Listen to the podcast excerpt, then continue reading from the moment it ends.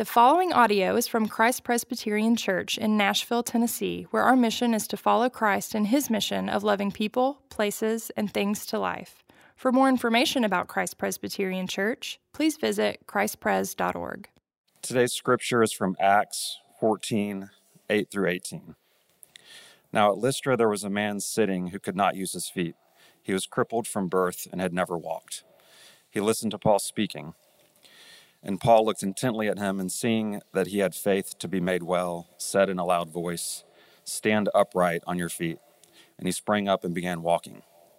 And when the crowd saw what Paul had done, they lifted their voices, saying in Lycaonian, The gods have come down to us in the likeness of men. Barnabas, Barnabas they called Zeus, and Paul Hermes, because he was the chief speaker. And the priest of Zeus, whose temple was at the entrance to the city, brought oxen and garlands to the gates and wanted to offer sacrifice with the crowds. But when the apostles, apostles Barnabas and Paul heard of it, they tore their garments and rushed out into the crowd, crying out, Men, why are you doing these things? We are also men of like nature with you, and we bring you good news that you should turn from these vain things to a living God who made the heaven and the earth and the sea and all that is in it. In past generations, he allowed all the nations to walk in their own ways. Yet he did not leave himself without witness, for he did good by giving you rains from heaven and fruitful seasons, satisfying your hearts with food and gladness. Even with these words, they scarcely restrained the people from offering sacrifice to them. This is the word of the Lord.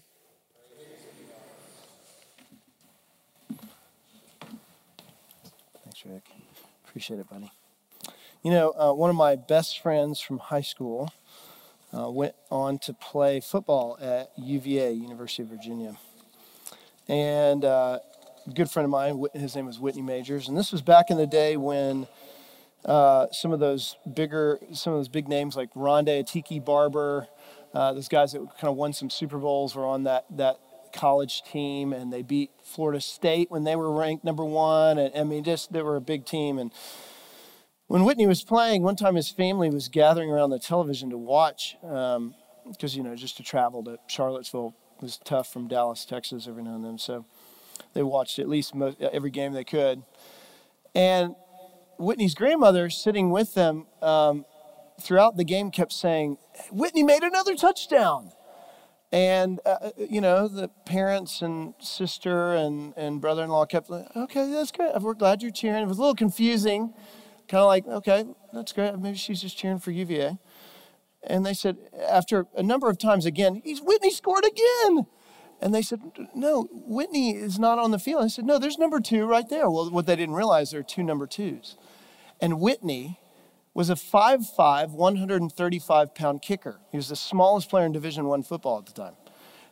Who she was cheering for was a 6'2", 215 pound running back who kept scoring over and over and getting the credit every time. And so, uh, do we let her? know?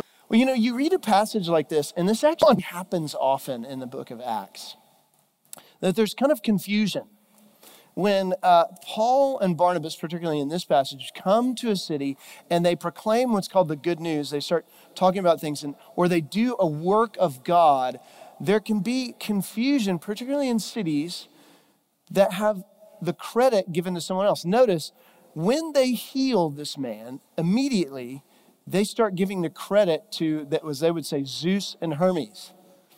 Because to them, that was what, hey, we're going to give the credit. But Paul and Barnabas are like, no, no, no, no, wrong credit. Doesn't go there. In fact, it's such a big deal to them, they begin tearing their clothes. And that was a sign of, of, of deep distress. To say, no, no, no, no, wrong credit. They were completely confused. And this happens often in the book of Acts. When, when Luke wrote this, actually, he was writing this as a volume two. You, know, you may have heard this before, but Luke, who was the gospel writer, wrote Matthew, Mark, Luke, that as volume one. He wrote Acts as volume two to talk about how does, the, how does this good news of the gospel break out of Jerusalem and go into the world wide. And now it's really in a city where it's not just going into a, a, kind of a different place with Greek speakers, it's going to a place where Paul and Barnabas can't even understand what they're saying either. Because when they start speaking in Lycaonian, that's Luke's way of saying they're speaking something they can't even understand. And the good news of the gospel is going in. The good news meaning that, that Jesus' life, death, resurrection, this news that transforms not just individual lives, but complete cultures, economies, goes in into this city and others you see in the book of Acts, and just radically stirs up a city because they don't know what to do, because they're so used to giving the credit to specific gods of creation, little g gods of creation that when they come in and say, hey, no, no, no, no, there's actually a living God that makes sense of everything else you're doing in a completely different way. That you no longer have to give sacrifice to that. You give sacrifice to Him. You look to Him because He's made the ultimate sacrifice. That's what they see. So, what we're going to look at this morning is three things about the difference in this passage between little gods and who God is. Little g gods and God. Now, love, creation, and relationship. So, those three things, we'll see, we'll walk through them together. You know, at the beginning of this passage, uh, now at Lystra, it says there was a man who could not use his feet, and he was crippled from birth and never walked, and he listened to Paul speaking. So, here's a guy in the, the marketplace, he's probably been there a number of times. He, he was either probably carried there or made his way there, or maybe even slept there. And as other people would pass by, he remained. And somehow he could understand. He heard what Paul was saying. And he, Paul, looked intently at him and seeing that he had faith to be made well. Somewhere along the line, he was listening, looking intently, maybe more than just looking for something of, of, of, a meal or food, maybe reaching to Paul. He said, Stand upright on your feet. And he sprang up and began walking. And when the crowd saw what Paul had done, they lifted their voices sang in Lycaonian, The gods have come down to us in the likeness of men. Now, in the book of Acts, there are a lot of travels and a lot of speeches. But what happens here is interesting because this is showing us that in the public square and the public life of Lystra, as there were in many places, was religion. They had temples when you walked in temples sat in the marketplace. There was more of an integration, as we just talked about, an integration of their faith and economy and work. Now, that's not a cultural, you know, commentary on us, but they did have more of that integration. They understood, okay, what happens here when we give sacrifice to this, we see more of this. If we give to the gods, we hope we get rain and we get our crops. If we give to this, that, that was the, the way, the cost benefit analysis. But here's something interesting about Lystra itself. In their history, there's a Roman poet named Ovid who tells of a story of Zeus and Hermes coming to that region in another form. And when they did, they came and they found they received hospitality from an elderly poor couple, but others around them didn't give this human form of Zeus and Hermes any lodging. So after they left that town, massive floods came and destroyed Lystra. And so this town's reaction isn't just because they see a miracle, they're also remembering their city's history. If we don't care for the, here's something incredible happening. If we don't lean into it, our city's going to be destroyed. We need to go back to, we need to give to. They looked at every part of what they did in life as a review. This was another review. And if you didn't fit, if you didn't pass this review with good stars, then you had destruction come your way. That's how they saw love. That's how their relationship and love was to the gods. I was uh, listening to, uh, I, I, do every so often, This American Life. It's a public PR, uh, NPR publication, and Ira Glass kind of tells some stories. And you know, every now and then there's some some stories that are really interesting. One was on "Everyone's a Critic." And it was talking about how we live in such a review a life of reviews and stars. Everything we do has stars and review. And if you go on you can see this. It says the average customer on amazon lives in this world. He, he even went up and looked. He says our guys uh, saw that everything was given stars. Even amazon gift cards were given five stars. And then it went on to say Everyone constantly is assessing it, and even people gave poor reviews to the Statue of Liberty. So, like, if you go on, you can find a review for any and everything that you think of. Everything. I mean, here's your gift card. You, uh, who is it that went on and said, I gave you an Amazon gift card. Here's five stars for that. It's going to be fantastic. I mean, you know, that's how we think. But this is how the, the, the people in Lystra lived. To them, they had to get the right reviews. They had to.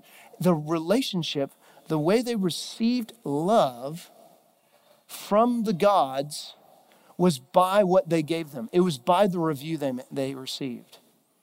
And it is radically different from that character. So different that Paul and Barnabas, when they see that they're misunderstanding us, the gods have come down to likeness. Barnabas and, you know, they called Zeus. Uh, Paul, they called Hermes. And when they started, and they didn't understand this, this is why it took them a little bit, until they saw garlands and bulls being brought out to be sacrificed to them. Then they realized, no, no, no, no, that is not who we are. We are just like you that these people have embedded in their life, in their culture, in the way that they do everything, that if I get a bad review, I am not loved. That's how the gods work. They're saying that's not how the good news works. The good news in verse 15, we bring you good news. Now imagine hearing good news in the midst of just what is news, what we are so used to of that. What good news is, is a proclamation. That's actually what good news meant gospel. It wasn't something that you gave an opinion to, it was actually news of something that you gave a reaction to that here's news of someone who actually came that's actually very different from how you receive it. In fact, the way that they heal this man is different even than the story of Zeus and Hermes going in before and lodging with the peasant family. They give mercy, not to receive it. They it comes to them. This person of faith, this person who they've passed by. In fact, here's the difference between this God and other gods is that this God, in the good news of Jesus, the, the God, doesn't come to be served, but to serve.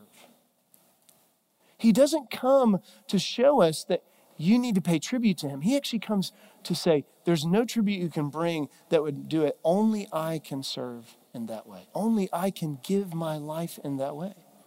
In fact, his love is so radically different that I know C.S. Lewis talked about this as uh, he talked about myth in history. He had a dear friend that did not know Jesus, and he himself came to faith in a similar way. Who was a, a, very intellectual man, a friend of his. He talks about, and he talks about myth and history. Now, to us, when we say the word myth, it comes across as urban legend. But what he was talking about is those stories that continue to be passed along, that aren't necessarily not fact, but they're what we know as stories. But he says the difference is this is myth connecting to history. That myth, the story of what we long for in love, what we long for in the reality of God being who He is, not just this cost benefit analysis that he, we think He does on us, but that He actually comes in and loves us in the way that we long to have is historical. Remember this when Jesus, He comes and they talk to Him about where he, you know, Jesus doesn't come in and, and as they offer him the crown, he doesn't take a crown. He says, I have nowhere to lay my head. Jesus doesn't come and demand hospitality. He comes in and says, I am poor. I'm going to be poor. I'm actually going to be lower than all. So that I may come in and serve you and show you what real love is. It's not something you try and grasp and keep. It's something that none of us believe we can ever get or receive, and that's why he had to come the way he did. Because we still look to things, and right now, to give us the review, to encourage us to say, You are loved. But God does not do that. He is nothing like anything else we handle, like, nothing like anything else we look to to try and tell us how much we're loved. He says, You are loved. Every lower G God says, I will love you if. If you sacrifice enough. Notice in this passage, even the way it ends, it says, even with these words, they scarcely restrain the people from offering sacrifice to them. That it just emanates from them. They have to sacrifice, they have to give themselves. And how do we know that so well? There's nothing, I mean, let's take one off the shelf work. There's nothing more easy than work. Could put school in that place then something that gives you just the right return. The more you put into it, the more it gives back. And work is easy to pick on too because it doesn't talk back to you like other things. Oh, sure, there are disappointing things and hard things about work.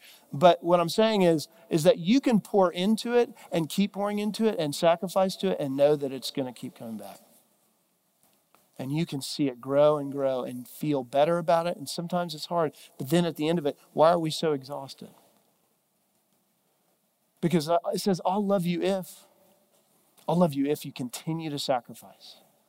Because our hearts want to sacrifice. And yet, Jesus says, even to the religious leaders, he says to them, God desires mercy over sacrifice. He desires a heart of mercy that is so rich in knowing that there is mercy within your heart more than you just giving and giving and giving. Because you can't give enough to say, I deserve it back. Only God can love first. And here's what's interesting as they continue on and they bring out this calf and this garland. Barnabas and Paul realize they're about to sacrifice to them. And, and uh, again, how different is this than what we saw in even the chapter before this with King Herod, who said, when they brought out all the people were saying, Hey, you are a God among men. He said, Oh, absolutely. he was like, You bring, just keep it coming. He just was like, Tell me that. How different of them tearing their clothes and saying, No, you are giving the credit to the wrong people. And how in the world did Barnabas and Paul redirect them? They redirect them by talking about creation. Now, notice they're going into a land that these people don't know a verse. He can't say, well, you know, the Old Testament you know, unpacks it. He begins by saying, you see creation. He talks about creation. What a brilliant way to do that. In my office, I have a, um, a book. It's a children's book I bought years ago um, that talks about and it kind of lays out all of the creation stories from uh, all the major religions. And I bought it because I thought it would be a very interesting way to unpack that. Now, I, again, it's easy to kind of look at creation stories as a cartoon, but that's not what we're reading here, and that's not what other people of any of these religions believe. They don't believe it's cartoon, they believe that these creation stories are real. But one of the things that's interesting, if you, uh, if you open this book and lay them out, over and over, a pattern is there that there are some similarities, but the large differences between the biblical story of creation and any other religion is this that all the other ones begin with some sort of matter in creation coming out of war or violence or murder or difficulty. They actually spring up out of distress. And the Bible is the one place where it says, this is good. When God creates, when He speaks into being, He says, This is good. Notice when He speaks to these people who are, A, are not, not only uh, people who wouldn't say that they follow the Lord, but they don't know anything about the Bible. He says, Men, are you, why are you doing these things? We also are like nature with you. They identify with them and we bring you good news that should turn you from these vain things to a living God who made heaven and earth, the sea that is all in them. In the past generations, he allowed all the nations to walk in their own ways, meaning you walked all over the place, knowing, not knowing where you were and who you serve. It says, Yet he did not leave himself without witness. For he did good by giving you rains from heaven, fruitful seasons, satisfying your hearts with food and gladness that he didn't leave them without a witness, that creation itself is the witness pointing beyond it to the Creator. This is one of the things that the Bible picks up over and over and over for us. Is that one of our biggest difficulties of what we want to sacrifice to is that we take the Creator and we look what He has given in creation, even the beautiful, wonderful, rich things of creation, and we often exchange those things. Or we often look to what He gives us more than who He is. We look to those things that we love, the rich tastes that we experience, the sounds that fill our ears, the ways that we feel like we are just engulfed in something, and we want to be a part of it. We want to take it in. I remember one of my favorite concerts, I've mentioned to you before, uh, at Vanderbilt Stadium, uh, U2 one of my favorite bands, if not my favorite band. And that place, it was hot. It was July. It was hot and nasty, and no one cared. Everybody was on their toes, singing with Bono, fully in his leather jacket. Who cares if it's hot and sweaty and 105 degrees? He is going to sing his best songs to you there, and we were all in it. I mean, I remember that moment even of like, how can we just stay in this? And yet you can't. Those beautiful, rich things, they, they, they come and go, and you have memories of them, and you want them, and you want to grasp them. You want to hold them like water in your hands, and yet you can't get your hands tight enough to keep it. And God is saying, We've given you these, I've given you these good things. But don't confuse the good things that you have for the one who's good that gave them to you. They are signposts to the one who gave them to you. They are the signs you say, This is the one who loves you. He says, Men of we are like nature with you. He identifies with them that there's someone greater, some of huge historical difference here that doesn't make creation bad. And that's what we typically do with creation is we either want to worship it or hate it because it can't do what we want it to do. Our hearts are built to sacrifice for it. Here, here's an interesting thing from it is that the Iliad and the Odyssey, I don't know if you remember those books from, you know, school or something like that. Were, those books, the Iliad and the Odyssey, were actually, the, there are two documents that are some of the most uh, time-tested documents that have lasted. One is Iliad and Odyssey, and one is the Bible. Both of those manuscripts have lasted. And actually, one of the reasons the Iliad and the Odyssey has lasted and why it's so important was such a cultural revolution for the Greek, Greco Roman people to see what are their gods really like. It actually showed them that the gods they served, liturgy gods, oftentimes could not hold the power they wanted them to hold. And so that book actually catapulted them to think, well, we actually have the same amount of power as they do. That's actually what that book was for. The Bible does something different. The Bible says it's okay, you're limited, you're powerless, and yet you have a God who's created you and made you and wants you to know him in a way that's healthy and right and loving. And in deep, not just creation, in separating himself as a creator or creative, but also to engage in relationship with you. See, it's not just that he loves you different than other gods or that he's the creator above all creation, but that he does so to show you that you can be loved and in relationship in a way that you never were before. Uh, my wife sent me a great article recently from um, in Yahoo News. Actually, it was talking just about just being honest and saying how difficult things are just piling on life right now.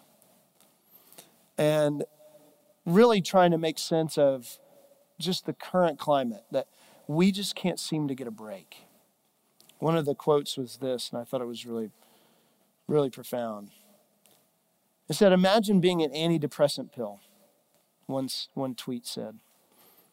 You were designed to adjust chemical imbalances in the brain, but now you're being asked to face off against a never ending pandemic, economic recessions, a spiraling political climate, and now World War III.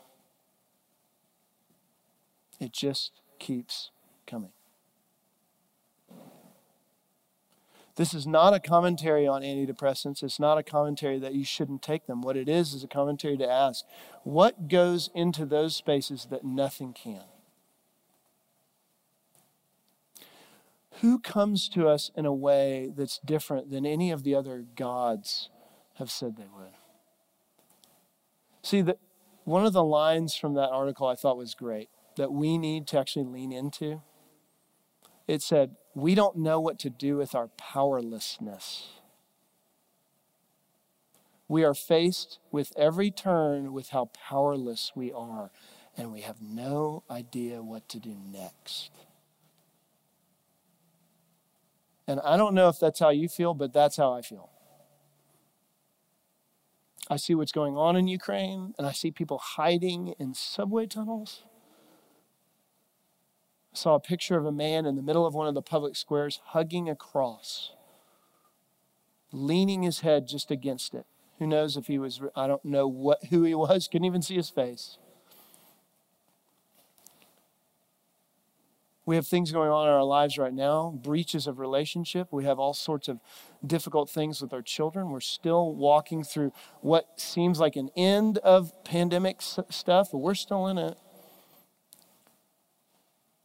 what gives us hope, what comes in it, and what's different about God than any other gods we can sacrifice to, is that He's not there to manipulate our circumstances. He doesn't say, okay, if we can get past these things, you're going to be okay. What are we doing then? Then we're just acquiescing to whatever rearranges the best order for us to make it through.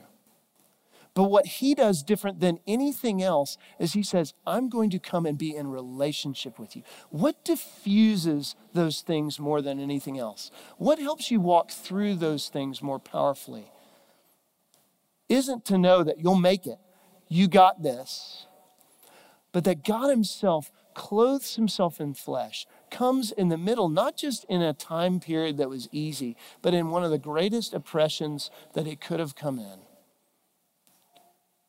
dies on the cross with complete injustice, and yet what does he do after? He rises, he bursts out of the grave to say, not even the thing that we're all afraid of most is going to change my relationship with you.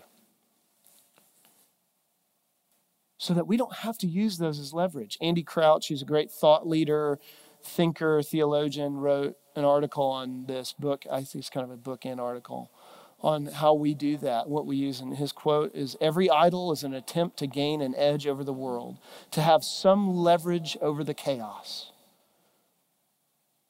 Every idol, every God, everything we look to that cannot hold us in relationship is something we're trying to use to leverage over the chaos. You know who really understands this the most? Are people who probably come out of deep addictions. People who've had to sit in a room like AA or others and have complete, rigorous honesty about what they've tried to be in relationship with, be it alcohol or something else, that cannot hold them the way the Lord can. That cannot hold them like relationship does. And this is where Christianity is so distinct. God says it's not about a philosophy or an idea. It's not another moral code that you need to keep in order to keep love. It's not something you just try and balance out. I got to have time with my creator over creation. It's not it. It's looking to the one that you're not. You don't you can't leverage God.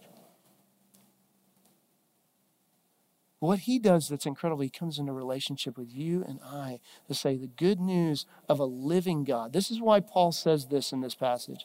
Listen what he says. It's really kind of strange and beautiful. When he appeals them, he says, Men, why are you doing these things? We are also men of like nature with you, and we bring you good news. Good news. That you should turn from these vain things. Vain is a Greek word meaning empty, not without, without weight. It's kind of like something that blows easily in the wind. But to a living God.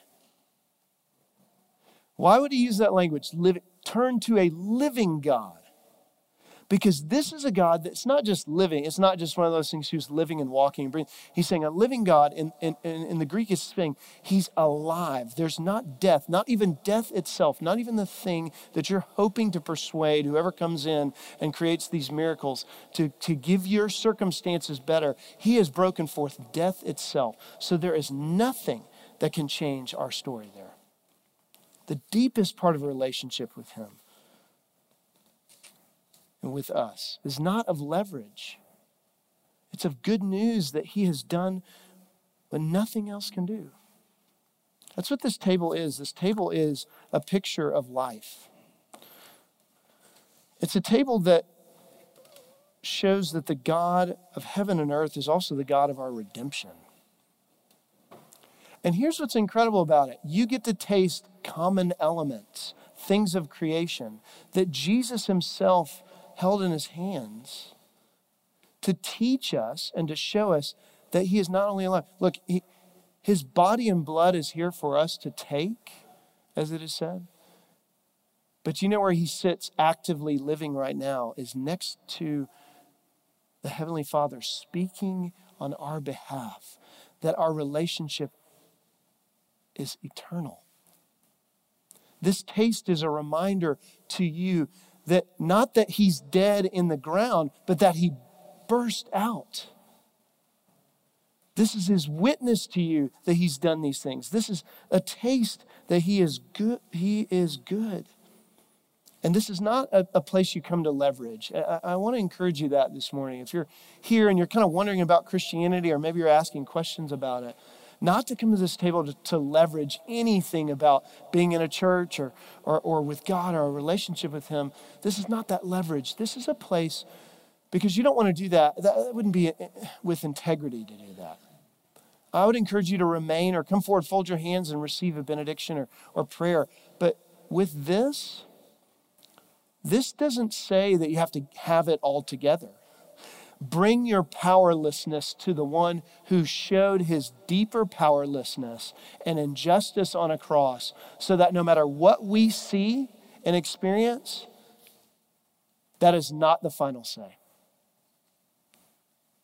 You know why people in war torn countries believe more in the justice and wrath of God than we do? More in what we're tasting, oftentimes? And we push it away is because they know how absolutely powerless they are, and that they, like us, would want to turn to any lower G God to strike up their own justice on this earth. What if God takes up both the injustice on the cross and both vindication for us in the tomb that we can take at this table and celebrate that? Amen? Amen. Let's stand now.